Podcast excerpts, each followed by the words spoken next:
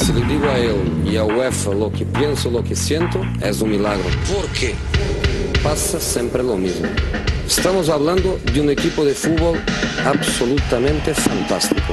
Yo no entiendo por qué. Solo para dejar esta pregunta, que es una pregunta que yo espero tener em, respuesta, termina mi carrera hoy. La Casa del Fútbol Internacional. ¿Por qué? I think I'm a special one. El 9 y medio radio.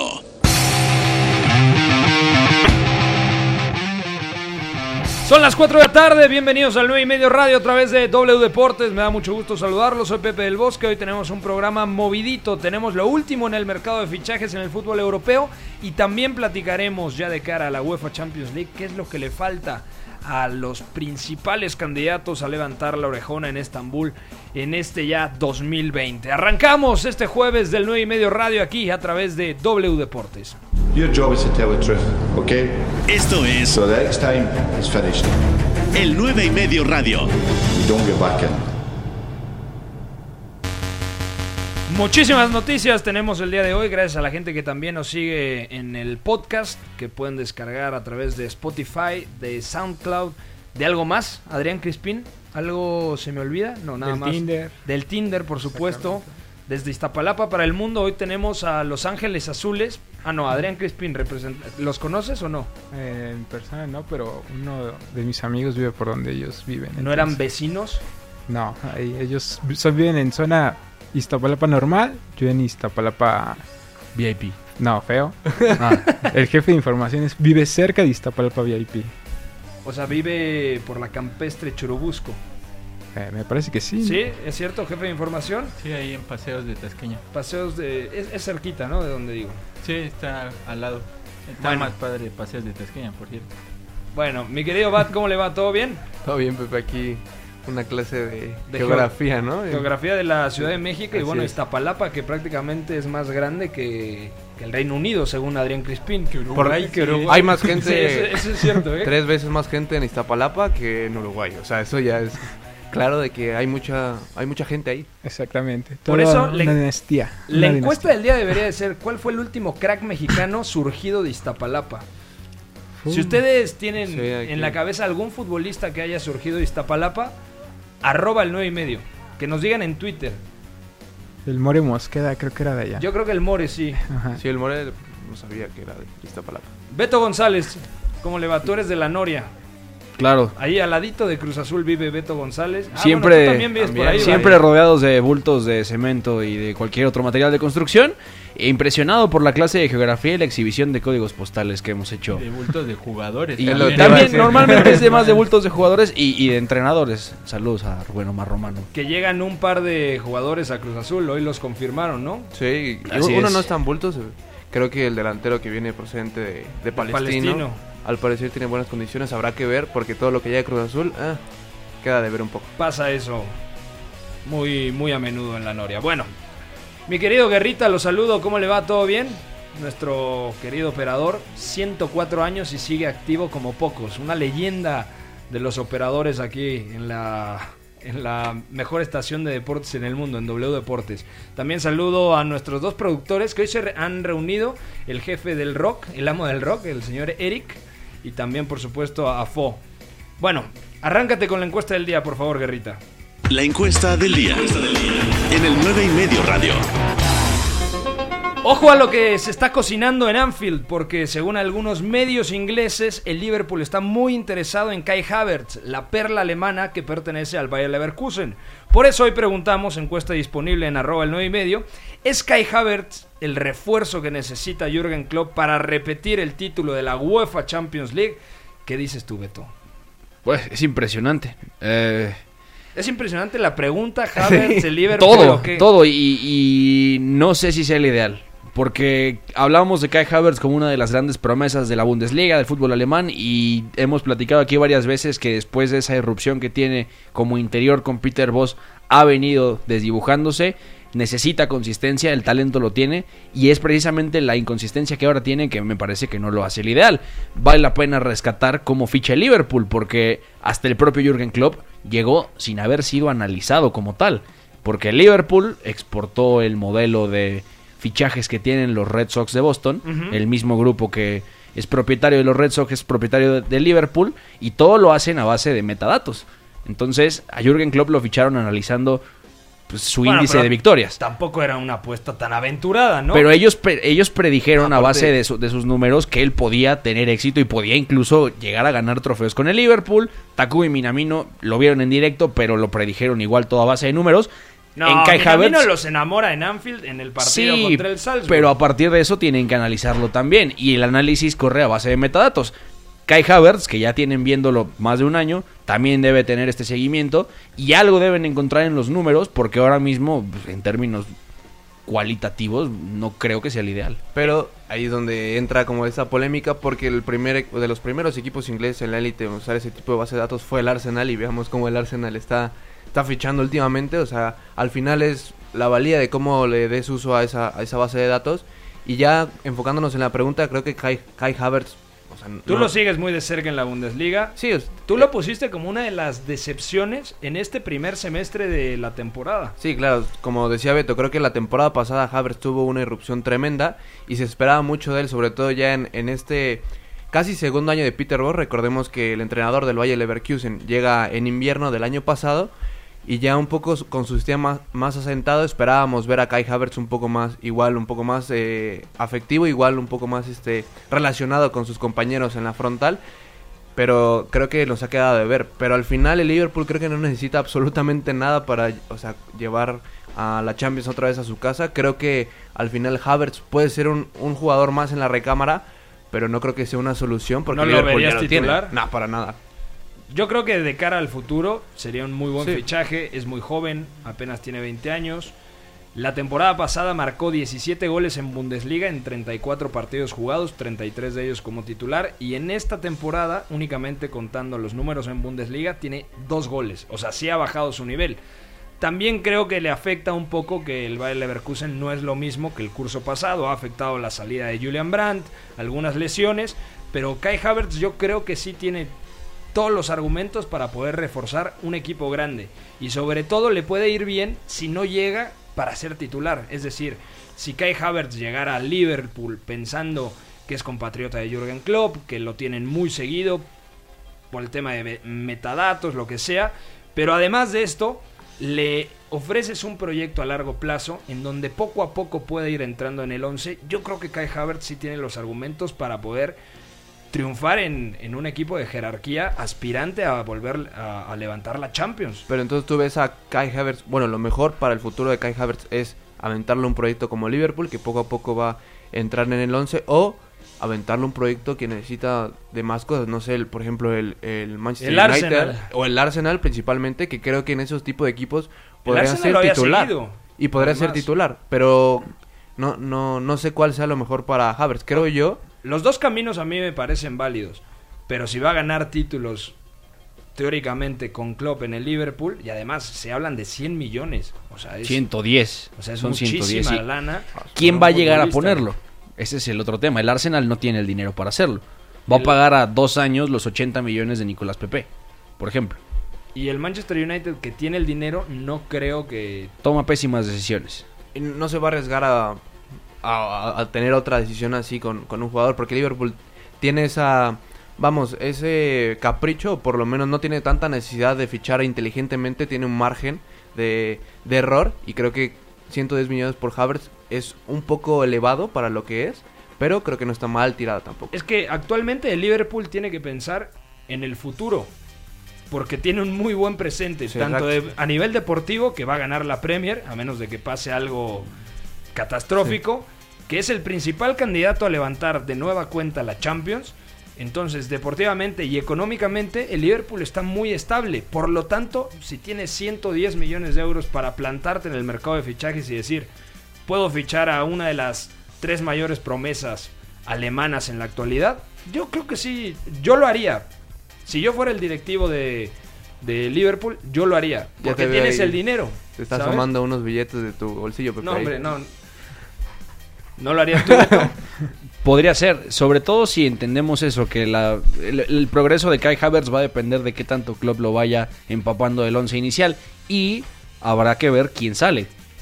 Porque no, no creo que si esto pasara, si compran a Kai Havertz, la plantilla se quede como está. Se habla que se iría Shakiri. Eso es lo lógico. Shakiri cuando ha jugado lo ha hecho bien, ha tenido rachas también de, de un rendimiento bastante negativo y luego ha pasado mucho tiempo lesionado, que es algo que le pasaba en Múnich, algo que también le pasó en el Stoke, y entonces Digo que son... Por ahí no es rentable. O sea, tú pensarías en Kai Havertz como extremo. Sí, pero para otras cosas. Bueno, es que no solo como extremo, porque eh, Jürgen Klopp nos ha demostrado que hay jugadores a los que necesita porque tienen la capacidad de cumplirte distintos roles. James Miller es un ejemplo, Takumi Minamino será otro, el propio Roberto Firmino, Mohamed Salah, todos en el frente de ataque eh, y más atrás también tienen la capacidad de demostrar sus condiciones en distintas posiciones y roles. El tridente es innegociable. El, Sí, medio, claro. el medio centro, sea Henderson o Fabiño, también. Navi Keita, Vignaldum, futbolistas muy importantes en el medio campo. Obviamente los extremos, tanto Alexander Arnold como el escocés Robertson, Van Dijk. Y quizá lo que le faltaría es un complemento a Van Dijk porque Matip, el camerunés que cerró muy bien la temporada pasada, está lesionado. Entonces yo creo que Kai Havertz podría ser un comodín, a veces jugando en el último cuarto de cancha o a veces jugando de interior, por lo que platicaba Bat de que en el Bayer Leverkusen Peter Voss le cambió la carrera, lo retrasó unos metros, él es un media punta por naturaleza, que tiene muy buena conducción, físicamente también es tremendo, rosa el 1.90, para el juego directo es muy válido, pero creo que en términos asociativos ha crecido muchísimo. Entonces yo lo veo como un comodín por el cual sí pueden apostar muchísimo. Y con 20 años, todo lo que pueda aprender de Jürgen Klopp, del entorno de Anfield y además de una plantilla que es una de las, sin duda, tres mejores en el mundo actualmente, a Aparte- mí me encanta la idea. Aparte de todos los entrenadores que posiblemente tenga Havertz, ¿no? Primero Roger Schmidt, luego Peter Voss y luego Jürgen Klopp. O sea, conceptos a la edad de 20 años de esos entrenadores creo que tiene de sobra. A Soma Herrlich. Sí. No, no, no, Por no lo, menos cuentas, ¿no? eh, algo ofensivo tendrá, pero... pues, Joachim obviamente- Löw en la selección, quieras Exacto. que no, es ir convocado también te da una serie de experiencias y conceptos que no vas a adquirir en otro lado. Y por otro lado también está el estilo, porque Kai Havertz, con la descripción que tú dabas, Pepe, pues es un tipo que encaja perfectamente en lo que es la Premier. Sí, yo creo que tácticamente, eh, por su estilo, podría encajar. Y por el techo que tiene de mejora, por lo que es el estilo de la Premier de explotar los espacios, las transiciones, que eso no, no va a desaparecer, pues también es un lugar Y creo que le va a brindar distintas cosas a Liverpool, ¿no? De llegar Havertz. Creo que no hay un, un perfil de futbolista ahora mismo en, la- en el plantel, como bien decía Pepe. A, a pesar de que toda esa baraja de interiores, ya sea Navi Keita, ya sea Vainaldum, son de un, un mismo perfil, creo que Havertz es otro, ¿no? Entonces, posiblemente Liverpool con Havertz en banda pueda descansar ahí a partir de un juego directo. O también como interior pueda continuar esas posiciones largas que a Liverpool le está costando atacar cuando el rival se repliega en, en demasía. Y creo que Havertz es un punto eh, añadir a, a esa- a ese sistema y, y creo que está bastante bien el alemán ahí. si tiene una gran llegada desde segunda línea, compensando los movimientos de apoyo de Firmino, siendo el interior más largo, porque normalmente el izquierdo es de un perfil un Sí. poquito más cercano a la base de la jugada, sea Vignaldum, sea Navi Keita. Y también en el tema de, por ejemplo, si el extremo derecho normalmente es Salah y se enfoca más en la finalización, pues también caer a banda. O sea, yo sí creo que Kai Havertz podría tener un muy buen destino en el Liverpool. Además, obviamente, lo que dicen de en otro equipo, Tottenham, Arsenal, Manchester United, pues claramente creo que tendría mucho mayor protagonismo porque la, la calidad de estas plantillas son inferiores a las del conjunto red. Pero, bueno, bueno, nada más, ¿quiere por ejemplo, sí, o Sí, sea, eh, por ejemplo, para Curtis Jones o para el chavo este de, que salió del Fulham, este, ahorita te digo. Ryan Seseñón. Sí, o para Wilson, Eh, Harvey Elliot. Elliott. Elliot. Eh, o sea, llega Havertz, es dos años más grande que él. eh, ¿no sería pues, frenar o quitarle sí, el exacto. hueco? Sí, podría ser también, pero Unas cosas por porque otras a veces. porque, bueno, Havertz no va a ser titular en por lo menos dos temporadas, suponiendo. O sea, el proceso va a ser que él sea eh, llene el hueco cuando se vaya alguno del tridente. Y también, eh, o sea... es eh, que la pregunta es. ¿se van a ir los del tridente? Yo no creo. Bueno, pero ya Por cuando... lo menos dos, tres años. Hasta que Sí, sean por más mayores, ¿no? Es que son muy jóvenes. El, el más veterano es Salah, me parece. 27 años. O sea, 27 Y Mané también. 27. Ah, sí, pues sí. ¿Todos tienen 27? Sí, este, Firmino de ser- tiene Diferencias de 27, meses, 27 26, 27 años están todos. Hasta en eso se parecen. Fíjate, sí es cierto. 27 años tiene Salah, 28 años tiene Firmino, 27 años tiene Salah. Por lo menos 3 años en la élite. Minamino tiene 25, Bueno, Origi tiene 24, que muchos ya piensan que saldrá. Lo mismo con el tema de Shakiri, que es, digamos, mayor. la- 30 años debe tener Sherdan Shakiri. Shakiri tiene 28. Ah, mira. Chamberlain tiene 26. Y bueno, luego está el tema de O Elliot. sea, que- ninguno rosa a los 30. Elliot Bueno, tiene ninguno. 16 años. o sea, Bueno, Har- Harvey Elliott seguramente pasará más tiempo en el fútbol base. O sea, no, no creo que por, por tiempo que le quite Havertz si llega, no llega al primer equipo.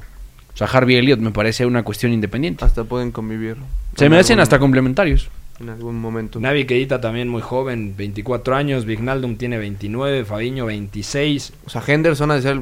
¿Cuántos 28 tiene años. Henderson? 29. Ah, 29. Henderson no es tan grande. O sea, No. pero como lleva 75 años, Sí. o sea, desde el Sunderland nos acordamos de, de Jordan Henderson. Y todos, fíjate, ahí está la cuestión. El, el prime de un futbolista físicamente llega a los 27 años. Yo Eh, creo que es entre 25 y 30 años, porque Todos están en ese rango. sí, Es Y ni- increíble. O sea, creo que en el 11 no hay ninguno que llega a los 30. Es increíble. solamente cuando juega Milner, Que tiene como 60, ¿no? Van Dijk tiene 28, Lovren tiene 30, Robertson tiene 25. eh, O sea, la, la plantilla está diseñada para aguantar Cinco los cuatro años que le quedan a Klopp Sí, de de Sí, contrato. prácticamente. Justo. Y están fichando, supongo, para después de Klopp sería Havertz, Minamino. Para el hijo de Klopp. Sí, ¿no? para el sí. No, y para Pep Linders, que si seguramente en el futuro él se queda, pues ya trabajó el fútbol base y le quedan jugadores también de una edad muy, muy decente. Bueno, disponible en la encuesta del día, como siempre nos desviamos y terminamos hablando de otras cosas. Kai Havertz sería el refuerzo que necesite el Liverpool para repetir el título de la Champions, para volver a llevar la orejona a Anfield. Disponible en arroba el 9 y medio. Bueno, vamos ahora, mi querido Guerrita, con las noticias del día. Desde que, desde que yo llegué acá, me prometió un proyecto no cumplió nada. Yo no voy a reposar, esta una situación difícil. Los jugadores están dejando todo, el equipo está mejorando. Esto es el 9 y medio radio. Se comportaron como señores, como hombres. Bueno, primera noticia, reportan en Inglaterra que el Arsenal está por cerrar el fichaje del francés Kurzawa, lateral del Paris Saint-Germain, que fue titular apenas el día de Sí. ayer en la victoria del conjunto parisi- parisino 4 a 1 contra el Mónaco. Otro lateral, Cualquier cosa, ¿no? Del Arsenal. o sea, Pero Tierney Kurzawa está lesionado. Termina contrato en verano. Queda libre. Por eso. Bueno, saldría barato, ¿no? Y, y ya también en Inglaterra habían dado por hecho o ya habían señalado que Mikel Arteta aprobó la operación. No, no se dice exactamente si Arteta lo quería o no, pero Arteta dijo que sí. Bueno, si te va a costar, no sé, 5 millones de euros para que llegue en invierno Sí, o es- gratis en verano, Es una compra más. Pero la oportunidad compra, de negocio, ¿no? pues sí, pero la compra necesaria no es. No, ap- aparte todos los laterales no. que han pasado, ¿no? Kieran Tierney, que no prácticamente no ha jugado. ha estado mucho tiempo lesionado. Kolasinac. Sí, no. El guardaespalda de Mesut Özil, mejor conocido como Kolasinac. Es mejor peleando ¿no? artes marciales mixtas que jugando fútbol. Sí, el. A, a ver, les pregunto, ¿es mejor Kurzawa que Tierney que Kolasinac? Quizá son No diferentes. sé si no sé si que Tierney, pero tal vez sí que Kolasinac. O sea, yo creo que tiene mayor proyección Tierney, pero hoy en día Kurzawa Sí. es mejor. Está en Y forma. el Paris Saint Germain Sí. no es titular porque está el español Bernat. Juanito Bernat. Que también Entonces- Juan Bernat es una incógnita. O sea, no. Pero ha jugado bien. Este año, o sea, yo mejor creo que, el anterior. Lo ha hecho Sí. bastante bien eh, Bernat. Tiene 19, 11 partidos, perdón. 11 partidos, 6 como titular, no ha marcado ningún gol, entonces 27 años. Y, Yo eh, lo veo como un buen refuerzo. Aparte puede ser perfil Premier, ¿no? Creo que ese tipo de laterales les viene muy bien a la liga inglesa. Pero hay que ver. Creo que este sistema de Arteta tiene buenos ojos y posiblemente ya los jugadores, ya sea se llame Kurzawa, ya sea Kolasinac, puedan mejorar su rendimiento que con Unai Emery. Y creo que si Kurzawa llega, puede tener un gran techo y un gran este una artífice en el sistema ofensivo de- del entrenador español. Es que ese es un, un debate interesante porque ya también hemos platicado a veces que el, el Arsenal va a estar juego de posición con Mikel Arteta y este tipo de juego puede limitar a algunos y potenciar mucho a otros. Por ejemplo, el lateral zurdo en el Arsenal de Mikel Arteta seguramente va a ganar muchísimo. Y Kurzawa ahí. Es un Puede perfil ser. que encaja bastante, sobre todo porque el lado largo del Arsenal Sí. es el izquierdo, ¿no? Si el, el medio centro baja a la altura de los centrales, hay un interior, o el mediocentro es, es- está más clavado, un interior más arriba, el cae izquierdo a- libre. a derecha casi siempre, Y Aubameyang entonces- va por dentro. Entonces ese lateral tiene más proyección y más oportunidad de hacer daño. O sea, Pero es- que está bien. Kurzawa también sabe relacionarse en zonas interiores. Sí, Por lo ejemplo, en aprendido. el partido de ayer Con Blanc, con jugó Tuchel. Más como centrocampista que como carrilero, por así decirlo. O sea, el lateral más profundo era Dagba, por el costado de la derecha, el, el joven francés. Porque nadie fijaba en la izquierda. Porque Neymar fijaba un poquito en la izquierda, pero tiene completa libertad de movimiento. Bueno, siguiente noticia. En, en Italia, el diario Sky da por hecho el fichaje de Ashley Young al Inter. El cuadro italiano pagaría 1.5 millones de euros más variables. No, y lo, y lo peor es que. Ashley Young va a volar con Conte. O sea, como Moses lo hizo alguna vez.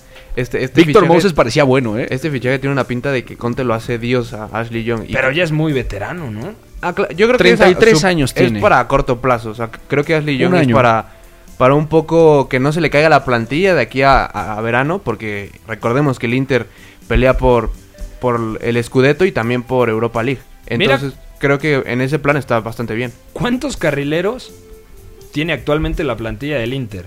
Está Samoa, que puede jugar como interior o como carrilero. Está Viragui. Está Di Marco, que dicen que va cedido al Gelas Verona. Está también Candreva, obviamente, por el costado de la derecha. Está Lázaro, el austriaco Sí. que llegó procedente del Hertha de Berlín y apenas ha jugado seis partidos. Y además, Ashley Young, que es multifacético, puede jugar por ambas bandas. Entonces es como. Quizá- ¿Seis carrileros? ¿Seis laterales volantes? Muy conte.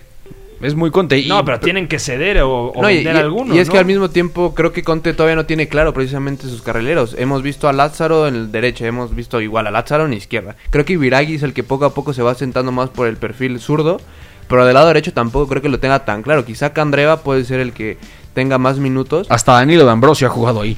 De acuerdo. O sea, imagínate. Y, y creo que llega Ashley Young para es- ese perfil. Creo que como carrilero por derecha Ashley Young va a tener más minutos que, que otros, yo creo.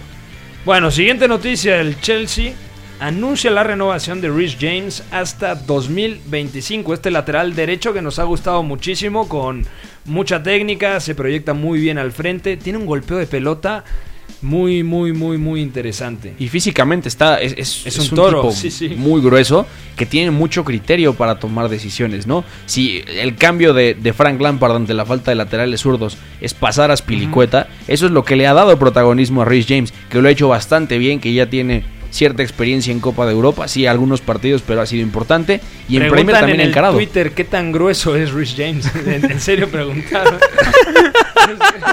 ¿Cuánto, O cuánto sea, mide Rhys James?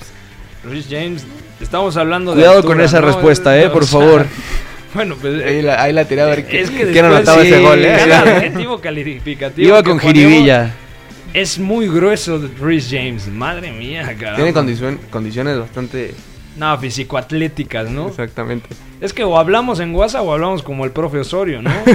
No, Sí, pero No, sí, no, no, no hay puntos medios aquí, no hay No, tintas no, no, medias. no. entendemos a lo que ibas. Eh, traga saliva, mi querido Beto. Sí. Que ya sigue hablando de Iba de como James. centro de David Beckham, ¿eh? Esa pregunta. Aparte, Rhys James es para distintas cosas en el sistema de Lampard, creo, ¿no? O sea, ya sea como un lateral largo y creo que también en zonas interiores este joven inglés ha sabido comportarse. Y aparte con este nuevo planteamiento de Lampard creo que es bastante interesante cómo ataca esa zona interior y también le da pie a- al extremo de ese lado que fije y sea Re- James el que vaya por, por fuera. 1.83 y aparte 82 kilogramos.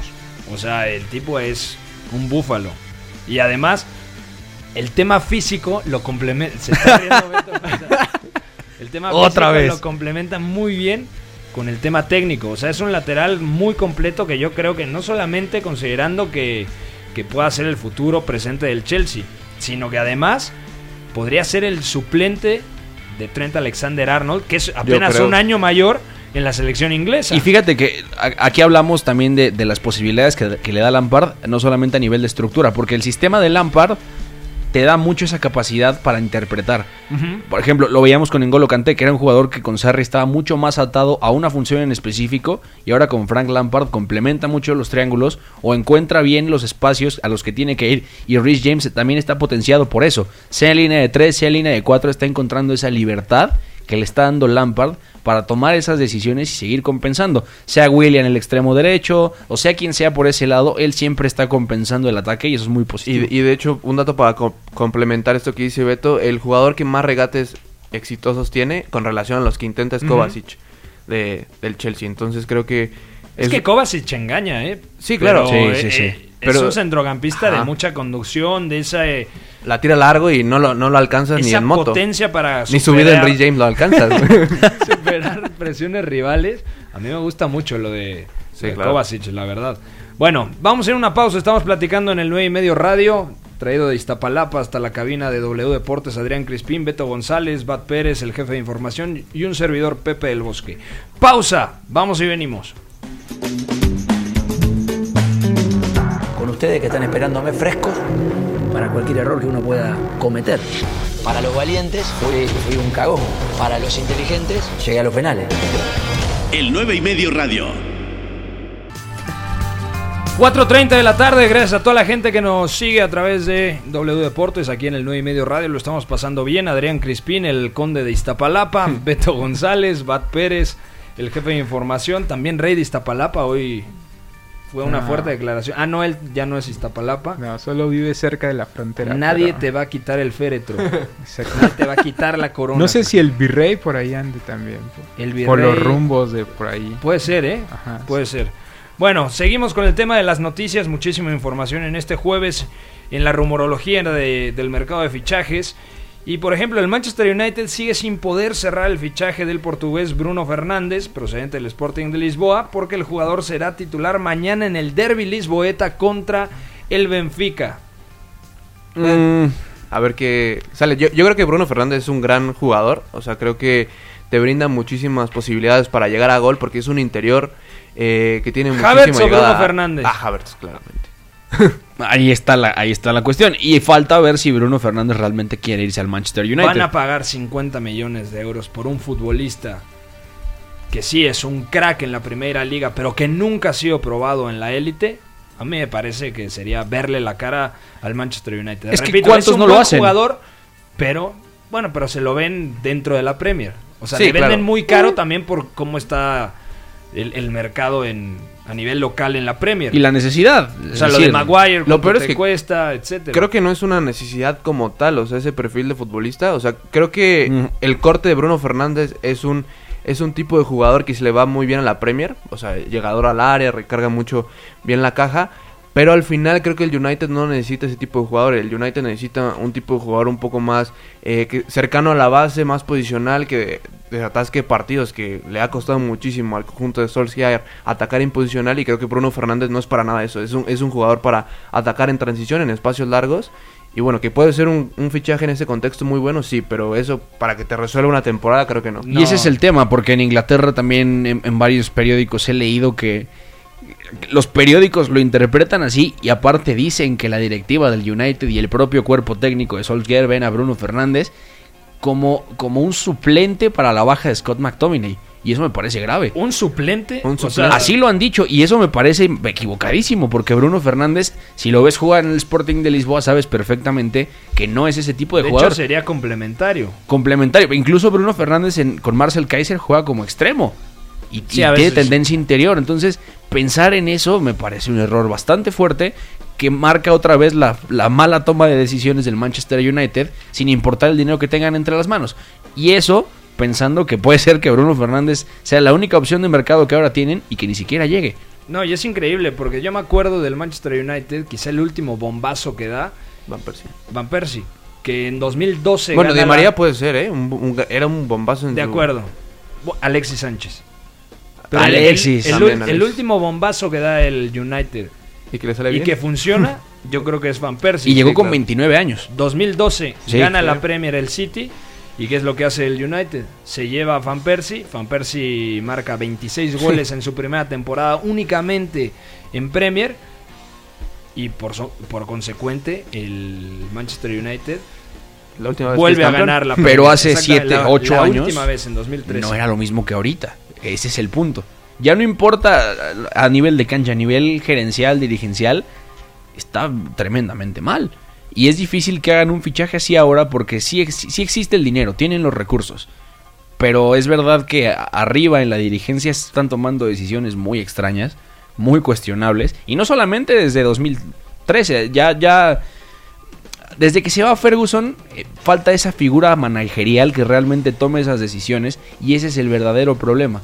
O sea, que cuando se va Ferguson, el primer fichaje es David Moyes, y el primer fichaje de David Moyes es Marwan Fellaini. De acuerdo. También, Hombre. ¿cuán- ¿cuánto tiempo le han dado a algunos cracks? Como por ejemplo a Di María. Y a Falcao.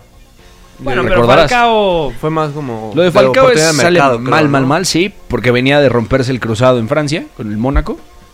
Pero Di María, todos esperábamos que fuera algo Está espectacular. una y- sola temporada, Di María. Una sola temporada. Aparte, eh, La aparte, 2014-2015. Cae en la temporada, creo que es la, es la temporada de Luis Van Gaal. Sí. Exactamente. La primera, pero es apenas se va sentando ese proyecto. O sea, creo que Di María le dieron muy poco tiempo para, para adaptarse. Y los primeros partidos de Di María son muy buenos. Ya después el United cae en una sintonía un poco negativa. Y es ahí donde le terminan por no tenerle paciencia al jugador argentino y lo echan. Pero ahorita Di María en París. Está jugando muy bien. Es un crack y no quería irse al Manchester United.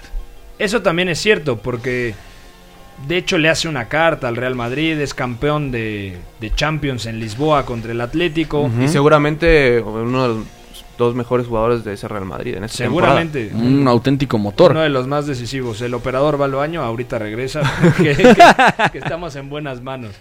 Eh, y al final es campeón de Champions. Llega al Manchester United, no quería. Sí. no le va tan bien. Únicamente, por ejemplo, produce 7 goles, 3 goles, 3 anotaciones, 4 asistencias.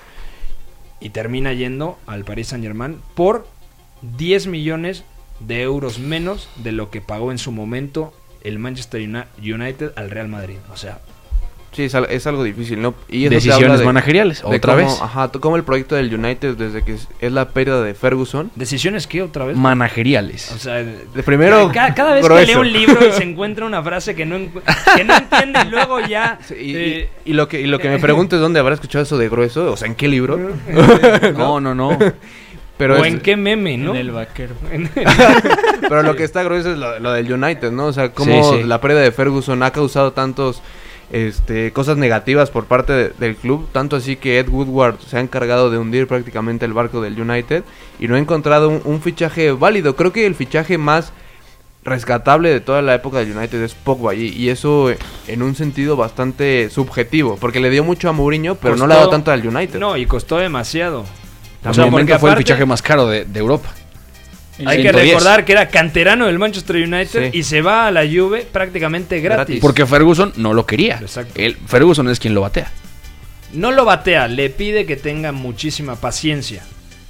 bueno, Y- sí, ok. O sea, le dice... Y, y hasta Señor- Ferguson dice que es su mayor error. Desde y creo los que eso sí. últimos, este, dos, los últimos dos años de Ferguson en el United ya se veía que se que todo se venía abajo. Sea, creo que hasta tardó en irse. Y la elección de Moyes... Y, y exacto. Es que eso fue lo peor. O sea, todavía quería tener un poco ahí de... Ese fue otro error de Ferguson, porque Ferguson conocía bien a Moyes y, y él pensaba que era el ideal para el trabajo. Y su argumento era que Moyes estaba pasó ocho años en Everton. Que era un proyecto estable, que, que tenía las bases para... sí, pero no es lo mismo estar en. Goodison Park que en Old Trafford. Y jugar con Marlon O sea, Fellaini. Y no Además, por- sí, no porque...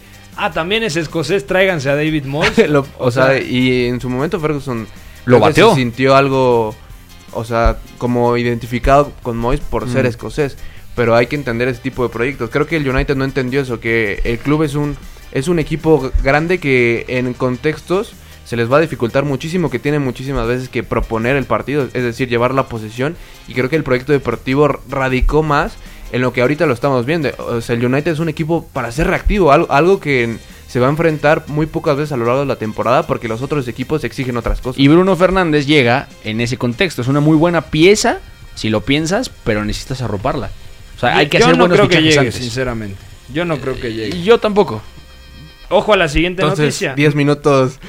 Para nada. Manchester Evening News, Good Evening, reporta que el United busca a Marcos Llorente, quien no ha tenido mucha participación esta temporada con el Atlético de Madrid. Lo, lo veo más lógico que, que Bruno Fernández. Quizá no tan lógico por ser eh, Llorente, o sea, porque creo que es- el jugador no ha tenido, como bien dice ahí, eh, un buen rendimiento esta temporada, pero También creo que, costaría una lana, ¿eh? Creo que por el Sí, rol, claro. ese mediocentro creo que le hace falta al Manchester United. que Pero libera un viene poco del cholismo Creo que y, vendría y- cedido, iría cedido más bien. Cedido. Y creo que es- está bien tirado, o sea, si, si Sí. funciona lo Sí. compras. Porque, vamos, Llorente se distingue por ser un, un recuperador, más por ser un, un creador, pero creo que 40 es algo millones sutil. pagó el Atlético de Madrid al Real Madrid por Marcos Llorente. O sea, hoy en día los titulares son Herrera y, Coque y Thomas. Thomas. Coque ha tenido lesiones, vamos a ver qué pasa cuando Coque esté al 100%. Y Marcos Llorente sería el cuarto centrocampista. Que apenas a mí me parecería, número uno, un acierto del United ficharlo cedido, Cedido, sí. y un error de Simeone dejarlo ir. Es que cada vez que hay un rumor de fichaje del Manchester United hay que preguntarnos, ok, ¿cuánto le va a costar número uno? Y número dos, ¿el jugador quiere ir al Manchester United? Yo creo ¿Qué que jugador jugador quiere ahora- jugar, o sea, Eh, quiere jugar, pero también un jugador analiza a dónde quiere ir, a dónde puede estar bien. ¿Tú crees que si vas al Manchester United como está ahora mismo, te la vas a pasar bien, más allá de lo que juegues? Yo creo que no, pero Es un proyecto muy difícil. Es un arma de doble filo. ¿Por qué? Porque el Manchester United es uno de los cinco equipos más grandes en la historia del fútbol. sin y duda. número dos, el presente del equipo Red Devil es nefasto. Y seguramente de, su historia.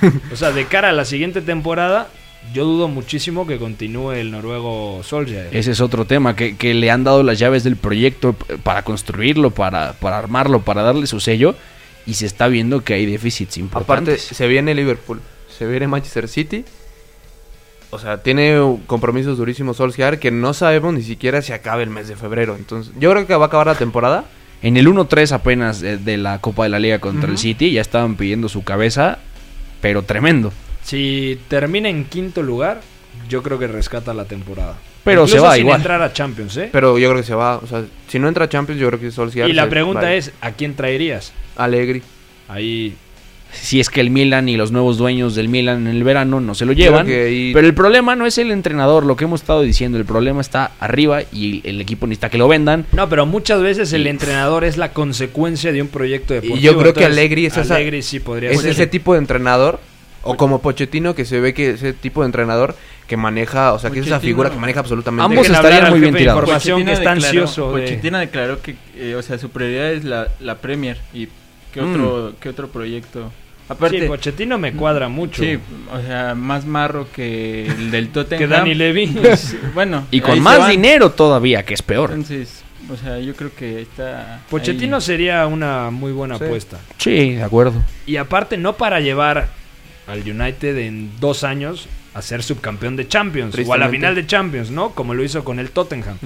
Pero sí para empezar a edificar un proyecto sólido para que en cuatro, cinco, seis años ya esté de nueva cuenta viendo de tú a tú a los rivales top en Europa. Que ¿no? le tengan paciencia. Pues claro. A ver, diles, es Mauricio Pochettino. Me va a tardar cuatro años en hacer un proyecto realmente competitivo que además de competirte la Champions, ya esté en fases de knockout. Pochettino lo puede pedir. Vamos a Champions. tener 26, 27 años. Bueno, ¿Te es lo que, avientas, Beto? es que también el Para ver tema otra vez es- al United ahí. la temporada Han pasado pasada 84 años. todo se tergiversó porque el United eliminó al Paris Saint Germain. Sí. O sea, no sabe ni cómo le hizo, pero lo eliminó. Porque aparte el París jugó bien, se descuidó. Tres Pero- veces. Se descuidó Buffon. O sea, se- Y el malísimo de Tilo Kerer, ¿no? Que es un cojo, absolutamente. Siguiente noticia, Valencia, saludos a todos los cojos, a ver si no, na- na- una suspensión. A, la, a la selección nacional de cojos. Sí, Perdón sí. por esto. Valencia está dispuesto a escuchar ofertas por Kevin Gameiro, porque Gameiro no está contento, el francés, eh, desde que llegó el uruguayo Maxi Gómez procedente del Celta de Vigo, sabía que iba a tener menos minutos, no juega 4-4-2, pero con dos puntas como tal Celades, muchas veces es 4-3-3, el otro atacante titular indiscutible es Rodrigo Moreno, así que buscaría opciones Kevin Gameiro. Y hablando de delanteros, Youssef Nesiri de Leganés fue presentado en el Sevilla. Le quitan a un jugador importante al conjunto dirigido por el Vasco Aguirre y además la operación fue cerrada por 20 melones eh, con el ¿Qué dinero de Chicharito, ¿no? Y de lo que se ahorran del sueldo de Dabur, Dabur. que se fue cedido al Hoffenheim. Qué Javier Aguirre ¿no? se va a quedar calvo, ¿no? Qué coraje, Aguirre. El coraje. Seguramente. No, pues, no lo tomó tan mal. Estaba viendo su reacción en le- después de, eh, después de que se... Después de dos horas de que se enteró. Sí, y dice que, o sea, ya le había pasado, por ejemplo, en el Zaragoza, dice que él hace la pretemporada con un equipo y al primer partido de la temporada es uno completamente diferente. O Es que- en su segunda temporada con el Zaragoza. Tiene entonces- que invertir muy bien esos 20 millones. Quizá no se va a No, gastar pero los 20. los 20 millones ni siquiera son, o sea, va- creo que es en tres cuotas, algo así, o sea, O sea, ya, Miserable eso. sí, ya valió. ya valió. Pues difícil. Era, era capital para pelear por, por la lucha en el descenso, ¿eh? Sin decir, era el, prácticamente el, sistema ofensivo Brad- de, Brad White. de Leganés. Es un poco parecido al Getafe con Jaime Mata. O sea, creo que es- Jorge son Molina, jugadores sí. capitales para el proyecto. A ver si no se le cae el Leganés. Y nos quedamos en España para confirmar que el Celta de Vigo presentó a Jason Murillo. Llega de la Sampdoria a préstamo con opción de compra de 15 millones. Se rumora también que están interesados en Lucas Biglia, el medio centro del Milan. El Celta de Vigo también. Lo de Lobot. eh, exact- eh, exactamente. O sea, se va Lobotka al Napoli, entonces necesita un medio centro. Que no creo que la Lazio lo vaya a dejar ir. ¿No? Sí, pero el Biglia, no creo que la Lazio. No, ya acaba, Ah, acaba está en el contrato. Milan. Ah, O sea, la Lazio el- seguro no, ¿eh? El otro es Lucas Leiva. Sí, me estoy Sí, sí, sí. confundiendo. Sí, cierto, acaba cierto. contrato, entonces de Agrapa, ¿no? Eh, AS reporta que en el Real Madrid están preocupados por el overbooking de la plantilla para la siguiente temporada. Entonces tendrían que ceder otra vez a Ceballos, otra vez se a... tendrían Qué 36 circo. jugadores en la plantilla la próxima temporada, si se hace lo de Van de Beek. Y aparte, ya no pueden tener. Ya- sí, ya no van a poder prestar así como Porque ni- locos. ocho, jugado- ocho jugadores máximo, ¿no? Sí, exacto. Ocho jugadores máximo fuera de la liga. Exactamente. Pero en la liga puedes prestar los que quieras. Puedes aventarte otro Odegaard. O- Seguro Odegaard entonces con esto no regresa. No, bueno, si termina bien la que temporada, va a regresar. tiene que es que regresar no sabemos sí. qué esperar. O sea, Sí, nosotros podemos esperar si eso, pero... les preguntan, hoy en día, eres florentino y tienes dos opciones. O regresa mañana, bueno, no mañana, pero regresa el próximo verano, Odegaard. O fichas a Donny van de Beek, el holandés del Ajax. ¿Con qué se queda? Ah, Odegaard. Odegaard. Sí, seguro, Martín Sin Odegaard. ninguna duda. Yo fan de Beek. No, no es cierto. Odegaard, no, también. O sea, yo creo que ya hay un... A mí me gusta mucho Van de Beek, pero con lo Sí. que le hemos visto a Fede Valverde, yo creo que ya está bien cubierto ese rol. Eh, otra noticia, dicen que Manuel Neuer estaría meditando dejar las filas del Bayern Múnich. Ya hay un equipo interesado. La Juventus. La Juventus es ese equipo que pesca, ¿no? Todo lo que cae de los demás equipos. Son los reyes de los free agents. Y se le sale ¿No? bien. Neuer acaba contrato en el 2021, Ujú. pero al final le puede salir muy barato porque de hablar en verano quedaría un año, entonces yo creo que le saldría como en 15 millones. Si está medianamente bien. Y aparte, al- eh, recordemos que Alexander Nobel ya llega al Bayern. Eso es lo que Eso te iba a decir. por Que también procedente del Schalke. Del Schalke, como O Neuer. sea, Una como auténtica Neuer. Y de hecho fábrica. se parecen mucho. sí. Es el Son arquero primos. titular de la Alemania Sub-21. Sí, de, de Sí. la pasada Euro, Y justamente. Buen físico, es guapo el tipo. Bueno, Son primos. Son primos. Mide uno, uno noventa y tantos, Sí. pero tiene buen manejo de pies. Sí, o Que sea, eso- es muy estilo Neuer. Y creo que si, si llega Nobel, creo que Neuer sí puede buscar otro equipo. Y creo que la Juventus es ese clase de, de proyectos que le puede dar un, un espacio a Neuer para que sea otra vez Y titular. ambos ganan porque la Juve ya después del verano por fin se desprende de Gianluigi Buffon para siempre, se retira, adiós. O sea, pero el fin. tema es, ¿aceptaría ser Neuer suplente? Es que hay que ver qué decide Sarri porque Hoy en día Ch- eh, Chesney Chesney. es uno de los Sí. mejores porteros Pero- del pero con los pies Neuer es mucho mejor que Chesney. Pero, y, y entendiendo lo que es Sarri, creo que va a preferir a Neuer que a Chesney. Y si está medianamente bien Neuer, digo, creo que tiene más posibilidades de formar parte de- del, del sistema de Maurizio Sarri, que seguramente va a estar mejor asentado después del verano. Y que quizá en una de esas Chesney se va. O sea, si de llegar Neuer, yo si fuera Chesney, me voy y, y soy titular. A Chesney lo pueden buscar otros de la élite sin problemas. No, seguro. O sea, Por- Chesney por ofertas está no va a parar. Súper infravalorado. Para mí, Sí, Chesney. claro. Tipo Handanovic. Ah, sí. O sea, no tanto como Handanovic, que era Dios desde. Bueno, es una leyenda, pero- Pero Chesney lo ha hecho muy bien. O sea, Sí, si yo fuera directivo de la Juventus, mm, no tendría en la cabeza, siendo Agnelli, ir por, por Neuer, ¿no? A menos de que Neuer acepte ser el, el suplente. Porque Matías Perín tampoco cumplió las expectativas, ya se fue de, de la Juve, entonces Bueno, y hablando precisamente de la Juventus, también dicen que sería el destino de Sandro Tonali, para algunos el nuevo Pirlo, pero con cositas de Gennaro Gattuso, en una operación de 50 millones de euros. El chico que juega en el Brescia. Lo mismo costó de Jan Kulusevski. Por Kul- ejemplo. Kulusevski, no, 30, ¿no? No, fueron cerca de 50. Con las variables, supongo, Sí. ¿no? Y, y creo que es un poco lo que le está tirando a la Juve, ese, ese tipo de proyectos como el Bayern, ¿no? O sea, todo lo que es bueno dentro de la liga, El devorador de liga. ajá, Sí, se, tal se cual. lo, se lo adquiere como en un momento con Rolando, Rolan- Rolando Mandrágora, también lo ficha, y creo que igual es regista como, como Tonali, pero no le sale bien, entonces a ver qué... Domenico Sí. Berardi también. Berardi. Era de la Juventus Sí. y se quedó mucho tiempo. Sassuolo ahí. Bueno, de hecho ya es del Sassuolo. O y sea, aparte apuntaba a ser promesa como de los 19. En las inferiores de. Italia era muy, muy potente Domenico Berardi y creo que se ha quedado poco corto. También, si no mal recuerdo, en su momento dejaron en el Sassuolo a Boaquier. O sea, tenían muchísimos elementos Sí. cedidos, sobre todo en, en el Sassuolo, en el Empoli y no recuerdo otro, quizá en el Parma. Pero muchos equipos de, ma- de menor jerarquía eran como los equipos satélite Sí, para claro. la Juventus, ¿no? Para que se fueran fogueando algunas jóvenes promesas. Un paso adelante también en el mercado porque ya de Sandro Tonali habíamos comentado por aquí que desde la Premier, el Manchester City había puesto el ojo encima, que había otros equipos también fuera de Italia que estaban interesados. Pues a Sobre- futuro Sobre todo porque es el, es el regista de esa Italia sub-21 de, de la pasada Euro. Y va a jugar la Eurocopa, ¿eh? Y, y- No como titular, obviamente, Va a porque estar ahí, tiene sí. muchísimas opciones en mitad de campo Roberto Mancini, está Jorginho además. que es indiscutible. O sea. Jorginho como medio centro, como interior derecho Berratti. El otro interior se lo van a pelear, ojo, ¿eh? Yo creo que puede entrar Sensi, ahí. depende, ¿no?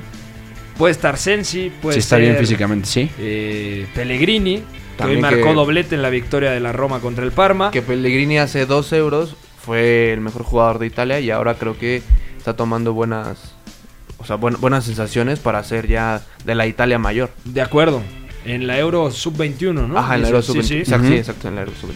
Bueno, ojo a lo que se dice. Última noticia del día porque reporta The Times que la UEFA y la Asociación de Clubes Europeos llegaron a un consenso para modificar la Champions League a partir de la siguiente temporada. ¿Qué es lo que pasaría?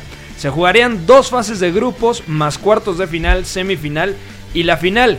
Y este formato ya se implementó, es el formato Antiguo. antiguo, digamos así. Sí, que, Digámoslo así. que es la última temporada de 2002-2003, que se mantiene ese formato, ya después cambia. Y, a mí me gustaba más ese formato. Era más emocionante. A mí me encantaba ese formato porque eran dos fases de grupos. Primero estaban los 32 repartidos en 8 grupos con 4 integrantes y avanzaban dos de cada grupo. Y luego ya quedaban 16 y se formaban 4 grupos de 4 y avanzaban los dos a cuartos de final. A mí es el formato de competencia que más me emocionaba en la Champions porque tenías además más Sí, partidos. es lo que tiene pros y contras, ¿no? Creo esto, o sea, pros para el aficionado va a haber más partidos, pero igual contras para el jugador, creo que puede ser una sobrecarga, sobre todo porque ya hay más partidos realmente, o sea, no no tan no, no tan pocos como antes. Y creo que también es un pro para la inversión, o sea, va a haber más partidos, más ganancias para la UEFA y creo más que también patrocinios y, al- el problema viene en la planeación de las plantillas, cómo administras una carga extra a la que no estabas acostumbrado a jugar desde hace más de 10 años. Serían cuatro partidos más. Cuatro partidos más, exactamente. Para el finalista. O sea, para, los, octavo finalistas, digámoslo así. Ok. O sea, Imagínate para los tirarle que eso a los ingleses. la fase de grupos. Tírale eso a los ingleses con dos copas locales, más la Premier League y esto. Pero a partir del... el- justo ayer estábamos comentando, a partir... O sea, esta Sí, temporada es ya está el... el mm, ¿cómo es? ¿Cómo El dirías? descanso. El descanso de invierno de la Premier. Van a descansar... dos este, equipos el, en febrero la primera semana y después eh, los restantes, es decir, los ocho que, que no descansan, la siguiente semana van a descansar. Ok, eso es interesante. Está Al bien final, mira, en la Premier se dice mucho el tema de las copas porque son dos copas, Mm. pero la Copa de la Liga te quita muy poquito peso. O sea, y más porque es únicamente se juega entre equipos de la primera división. Y la FA Cup sí te puede llegar a descansar más, porque son como 700 rondas para poder llegar a la final. Y en una de esas, casi siempre juegan los equipos, digamos, de primera categoría de la Premier con suplentes, pero en un- te echa un equipo de Championship o de League One, ¿no? Sí, Sí. va a estar interesante, ¿no? Cómo se vaya a plantear esto. Más por ese lado económico, porque en algún momento los equipos van a decir, bueno, van a hacer cuatro partidos más, hay un riesgo, pero al final, con más patrocinios y todo, puede haber más ingresos. Entonces, hay que valorar eso y bueno, ya está. Y a ver cómo, cómo vemos la Champions nosotros, los aficionados. Mucho mejor que la famosa Superliga Europea. Dices 2002-2003, ¿no? Fue la última Sí. en este formato. Sí, que ahí es donde el Real Madrid echa al United y el United viene de hacer dos fases de grupos. Y donde David Beckham se va al Real Madrid. Es la última temporada exactamente de Beckham. Mira los, los grupos que te encontrabas en 2002-2003. Barça, Inter, Newcastle, Bayer Leverkusen. Luego Valencia, Ajax, Arsenal, Roma. Milan, Real Madrid, Borussia Dortmund, Lokomotiv. Manchester United, Juventus, aquel Depor de La Coruña que todavía claro. mantenía la, Claro la que sí. inercia del, del equipo campeón en 2000 y el Basel. O sea, yo creo que sería también muy divertido. Bueno, mañana, si nos da tiempo, platicamos un poquito más de este tema. Gracias al jefe de información, a Bat, a Beto, a Adrián Crispín, el conde de Iztapalapa, a Fo en la producción, a Guerrita en los controles. Soy Pepe del Bosque. Mañana nos escuchamos en punto de las 4 de la tarde aquí en el 9 y medio radio. Quédense en la frecuencia de W Deportes con Pasión W. Bye bye. Mira, también puede salir aquí una lista de agravios comparativos, pero no acabaríamos nunca. Yo vengo aquí porque es mi obligación delante de ustedes. ya ustedes me preguntan y yo, yo respondo. Fuera del campo y ha ganado, lo ha ganado durante todo el año, ha ganado durante toda esta temporada y en el futuro lo que va a ser. Le regalo su Champions particular. Hay veces que me merezco que me manden a freír espárragos. O cuando la cago, la cago. La Casa del Fútbol Internacional. En esta sala, él es el puto jefe, es el que más sabe del mundo, el puto amo. El 9 y medio Radio.